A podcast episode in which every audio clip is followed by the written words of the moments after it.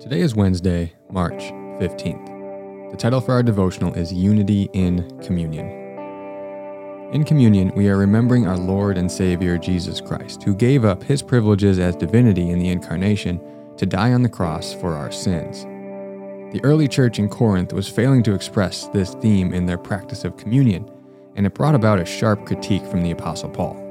The wealthier members of the church were able to get to the love feast, they called it, earlier than those who had nothing. They were going about with their meal and drinking before the others could even get there.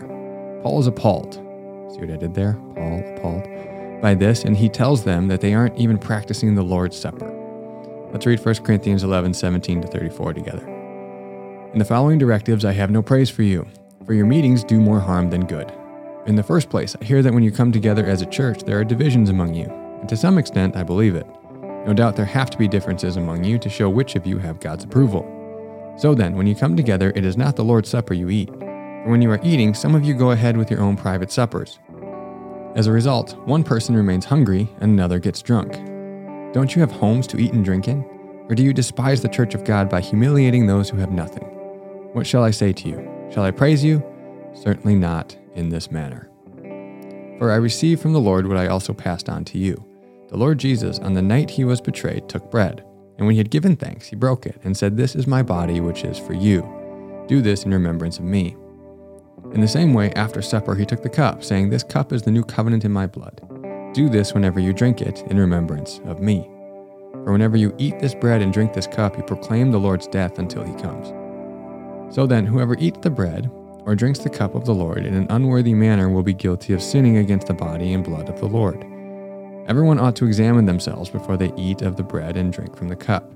For those who eat and drink without discerning the body of Christ eat and drink judgment on themselves. This is why many among you are weak and sick, and a number of you have fallen asleep. But if we were more discerning with regard to ourselves, we would not come under such judgment. Nevertheless, when we are judged in this way by the Lord, we are being disciplined, so that we will not be finally condemned with the world. So then, my brothers and sisters, when you gather to eat, you should all eat together.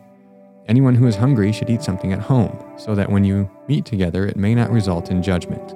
When I come, I will give further instructions. The solution Paul gives here is so simple, but the heart of the division is quite serious and symptomatic of a much deeper problem. The solution is to have a snack before coming to the meal. The symptom is a breach of unity in the church. The method of restoring unity that Paul calls them to follow is the method of Jesus. Those who have more privileged positions are to willingly lay aside those privileges for the benefit of the less privileged in their church. This is the method of maintaining unity. This requires us to love one another and to keep love front and center in our apprenticeship to Jesus and pursue unity together out of our love. For reflection time today, reflect on how you can humbly lay aside your rights and privileges for the sake of unity in the church. Even if there are no circumstances facing you right now in which you can implement this method, commit to this as a posture of your heart. There will most certainly come a time when you will need to employ this method.